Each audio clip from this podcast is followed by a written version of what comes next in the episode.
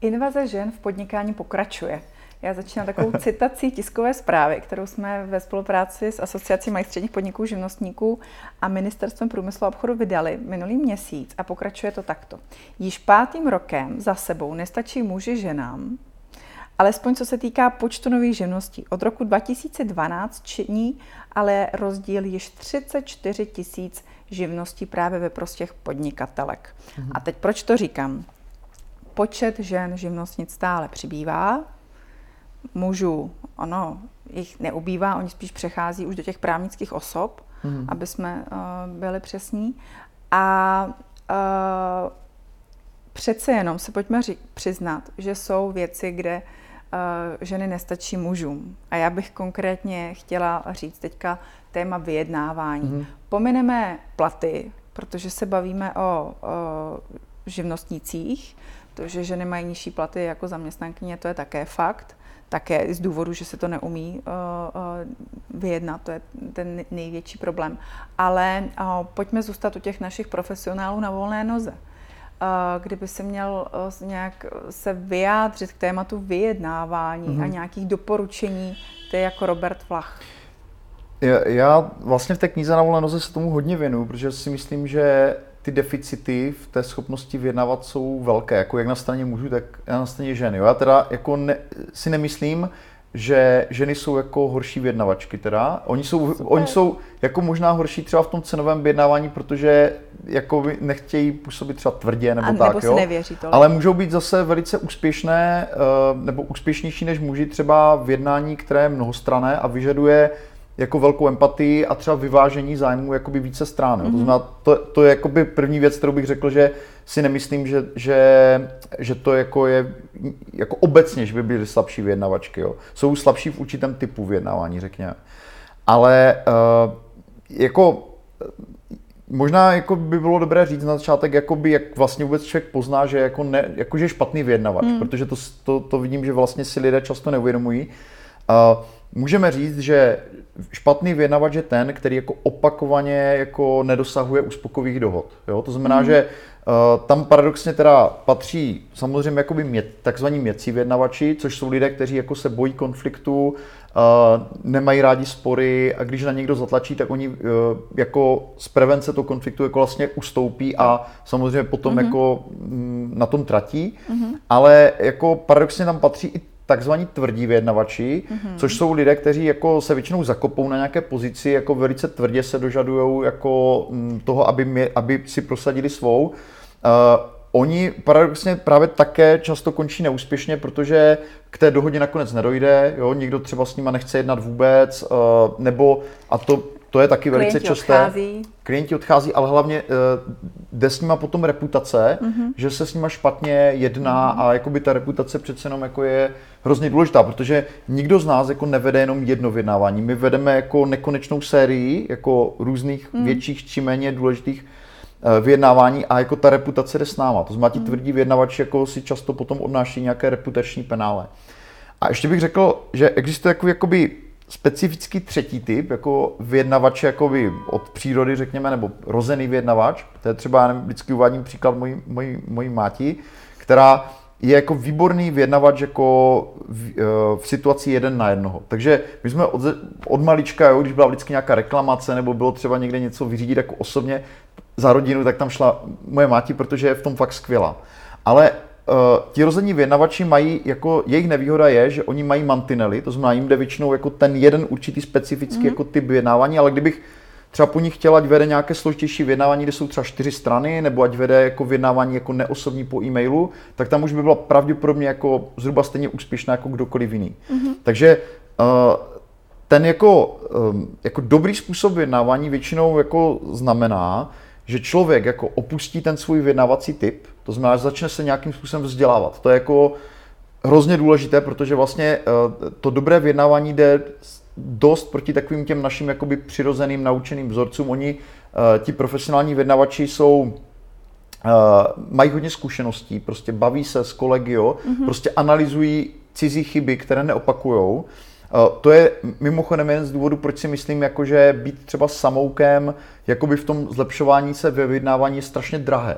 Protože pokud se budu učit na svých chybách a budou to třeba chyby v důležitých jednáních, tak jako eh, je to mnohem horší varianta, než kdybych si třeba hnedka na začátku řekl, OK, mám nějaký deficit v tom vyjednávání a jako dočetl jsem si nějakou literaturu, prostě dostoval jsem si, protože pak nemusím opakovat ty chyby. Jo. Takže jako... kdybych to měl říct stručně, jenom uzavřít, uh, vlastně vyjednávání je jedna z velmi mála oblastí, kde si myslím, že je jako úplně zásadní přečíst si jako k tomu nějakou literaturu. Jo. Mm-hmm. Jinde to považuji za doplňkové, ale u vyjednávání si myslím, že to je jako skutečně ten základ. Prostě mm-hmm. vědět, že to jde dělat jinak a znát ty chyby, kterých se jako lidi dopouštějí běžně. Takže dobrá zpráva je, že se to dá naučit. Dá se to naučit, rozhodně. Dá se to naučit, rozhodně. že i introvert, který začíná podnikat, mm-hmm. má obrovské kvality, mm-hmm tak uh, ideálně potkat se s někým, kdo mi pomůže i ty mé kvality nacenit, že jo, asi. Cenové protože... vyjednávání s tím jako souvisí také samozřejmě, ale... Mm, to je to nejdůležitější vlastně na začátku. Takhle, uh, uh, Vě, jako vyjednáváme, vyjednáváme jakoby v mnoha situacích, nejen o ceně. Jo? Ono to v podstatě souvisí třeba i s termíny, jo? souvisí Jasně. to třeba i s tím, mm-hmm. jako k jakým podmínkám se zavážu, jakou, kva, jakou kvalitu přislíbím třeba. Jo? To znamená, myslím si, že jako cenotvorba a cenové vyjednávání je takový jako velice úzký jakoby pododdíl mm. toho jako celkového přístupu, ale kdybych měl říct, co je jakoby podle mě u nezávislých profesionálů jako nejdůležitější věc ve vyjednávání, tak to bude několik věcí. První, vzdělat se v tom. Určitě jako tam ta, ta, ten proces toho samouka je prostě strašně drahý a zdlouhavý. Mm. Druhá věc, uh, uh, posilovat svoji batnu, což je takový trošku technický pojem. Batna uh, znamená vlastně moje nejlepší alternativa k nedohodě. Jo, většinou jako lidé, kteří jako by vyjednávají slabě, tak většinou mají strašně slabé alternativy. Jo, pokud já mám zakázky já nevím, na dva měsíce dopředu a prostě jsem v podstatě mám rezervy a jsem jako solidně jako situovaný, tak v podstatě těžko mi bude někdo přesvědčovat do 30% slevy, protože já mu hmm. řeknu, promiňte, prostě jako by tady mám klienty, kteří čekají dva měsíce a prostě platí plnou cenu, já nemám důvod dávat slevy. Jo. To znamená, ta alternativa, když je slabá a není posilovaná jako uh, systematicky, tak to zhoršuje tu pozici vyjednávací. Mm. A platí to samozřejmě i o těch cenách, o, jako mm. o jakémkoliv obchodním vyjednávání. A pak je jako třetí bod a ten vlastně tak je trošku kontraintuitivní a je důležité, aby si to člověk jako nějak zpracoval co nejdřív. To vyjednávání vlastně na volné noze je strašně drahé, protože pokud já budu někde strávit čas v nějakých zasedačkách a trávit hodiny nějakýma neplodnýma diskuzema, na které třeba nejsem připraven, tak vlastně to je čas, který já jako freelancer vlastně nemohu pracovat. To znamená, má to pro mě vysoký náklad jakoby mm-hmm. obětovaného příjmu, který bych jako jinak vygeneroval. To znamená, Eh, na rozdíl od firm, kde jsou obchodáci, ty větší firmy mají i vlastní vyjednavače a jejich jako jediným úkolem je prostě vyjednat ty nejlepší podmínky pro tu firmu, i kdyby nad tím strávili další čas, tak tohle je pro freelancera jako šíleně neefektivní mm. a proto vlastně na volné noze jedna z věcí, které se dělá opravdu jinak než v tom firmním prostředí, je u běžných zakázek zkrátit tu dobu toho vyjednávání na naprosté minimum. Mm-hmm. Ideálně abych jako nemusel někde trávit jako čas nějakým jako dlouhým skluzováním, abych měl ten proces nebo trichtýř vyjednávání od prvních jako poptávek až po tu dohodu jako optimalizovaný tak, abych ty dohody uzavíral rychle, efektivně, eh, abych pokud možno vyloučil lidi, kteří jsou pro mě nějakým způsobem rizikoví. Jo? To znamená, každý ten stupeň by měl jako eliminovat nějaké riziko. Kromě hmm. té ztráty času, to riziko třeba spočívá i v tom, že se dohodnu s člověkem, který je nějak nekorektní nebo riziko, rizikový hmm. nebo tak. To znamená, hmm.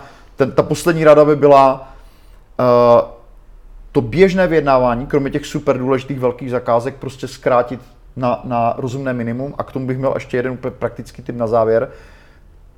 Každý freelancer, který jako často jedná o zakázkách, by měl mít jako jasno, kolik času je ochoten věnovat klientům zdarma. Taková mm. jeho komfortní zóna. Protože když nemá tady tuhle tu hranici, tak se pak dost často se s tím setkávám právě u začátečníků, že se nechají zatáhnout na takový ten tenký let, kdy už třeba dělají, mm-hmm. mají pět hodin odpracovaný a prostě pořád ta jako dohoda vlastně ani jasná není jako na hmm. obzoru a oni už se cítí jako totálně diskomfortně, že vlastně mm. jakoby dotujou svým časem někoho. Takže mít jasně stanovenou, jako kde je ta moje komfortní zóna a tu se snažit víceméně dodržet. Takže hranice, určitě k tomu patří hodnoty, Mm, hodnoty samozřejmě také. Etika bych ano, věděla, určitě, kde rozhodně. ještě mám Já jsem mluvil o tom, kdybychom si to představili jako trichtýř, trichtýř. tak uh, v tom nejširším výběru bych v podstatě mohl úplně v pohodě vyloučit lidi, se kterými se eticky jako, ne, jako nestotožňují. Ne, nestotožňují, dělají hmm. třeba v oboru, já nevím, výroba zbraní nebo já nevím, něco, co mi nesedí. Jasně.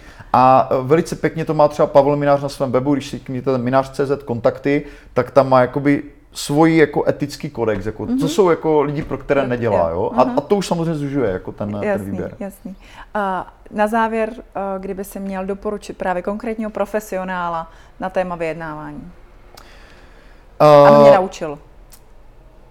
Já bych to obešel, tu otázku. Já bych doporučil skutečně tu literaturu. Jo, jako jsou, okay. jsou samozřejmě k tomu kurzy, mm. uh, není problém jakoby si, mi, si jimi projít, ale myslím si, že výhodou té literatury je, nebo aspoň já, já to vidím, vidím jakoby v praxi jako velkou výhodu, že v té literatuře jsou skutečně popsány jako desítky nebo i stovky situací, mm. jako v běžných jednáních, které prostě člověk když projde v tomhle množství, tak jako si z toho odnese podle mě víc než nějakého mm. jednodenního nebo dvoudenního mm. kurzu. Takže já bych doporučil přečíst si, jak dosáhnout souhlasu, to je takový základ. Mm-hmm. Doporučil bych audioknihu anglickou, která se jmenuje The Art of Negotiating the Best Deal. Je to mm-hmm. ze série Great Courses, je to prostě mm-hmm. profesor vyjednávání jako z americké univerzity a má to absolutně perfektně zpracované a jakoby různé typy vyjednávání, mm-hmm. včetně třeba vyjednávání s dětmi. Jo? Mm-hmm. To je mhm. jako mm-hmm. úplně specifická kategorie. Jo? A uh, u Melvillu třeba vyšla docela pěkná knížka Nikdy nedělej uh, kompromis, a potom t- zase takový jakoby bonus, který si myslím, že je ale taky úplně jako esenciální, uh, naučit se rozlišovat manipulativní techniky. Mm-hmm. Já bych je rozdělil obecně na měkké tvrdé. Ty měkké jsou společensky přijatelné a jako používají se. Je to hodně dobře vystíženo třeba v knize uh, Jak získat přátelé a působit na lidi od. Mm-hmm. Tak to je takové to jako lichocení, dárečky, jo. Mm-hmm. Prostě jakoby v podstatě jakoby tolerovaná forma manipulace, mm-hmm. ale je zároveň dobré, aby vyjednavač poznal, když na něm mm. takzvaně někdo pracuje, mm. jo, protože mm. se to hodně používá. Mm. A pak je, pak jsou tvrdé techniky manipulace, které už jakoby útočí na nějaké, řekněme, kognitivní jako chyby, nedostatky v mm. lidském myšlení. Uh, tam to velice dobře uh, zpracovává třeba Cialdini ve, v knize Zbraně vlivu. Mm-hmm. Teďka má dokonce novou knihu Předsvědčování. A to už jsou vyloženě věci jako techniky, které třeba používá, já nevím, když vezmu populární příklad, jako šmejdi, když vozí ty seniory Jasně. prostě na ty zájezdy a tam mm. jakoby řadou jakoby mm. Technik, jak je nastavený celý ten kontext, tak ty lidi vlastně přinutí udělat mm. něco, co by nikdy neudělali. Mm. Tak vlastně eh, pro vyjednavače tohle je denní chleba. On by měl mm. opravdu znát, kde, kde jako co jsou uh, způsoby manipulace, které na, které na něj hmm. můžou jako zkoušet běžně lidi. Jo. Mimochodem, na freelancery se velice často zkouší třeba takzvaný uh, práce za příslip, taková technika, že prostě mm-hmm tohle nám udělejte zdarma na ukázku a když to vyjde, tak prostě budeme, ano. to bude skvělá spolupráce. Jo, jo. A, a, a, a, když to takhle udělá prostě ten zadavatel z deseti freelancery, no, tak jako... tak má no. hodně peněz ušetřených. Takže proto říkám, jo, že fakt jakoby spíš jako si rozšířit to pole, mm, uh, jako načíst si k tomu něco. Ale to všechno i ta praxe nás mm. potom naučí. Samozřejmě. A ukáže. Možná sdílet zkušenosti taky mm. mezi freelancery, což Každopádně, což díky tobě funguje. Takže děkuji moc, Roberte. Taky děkuji.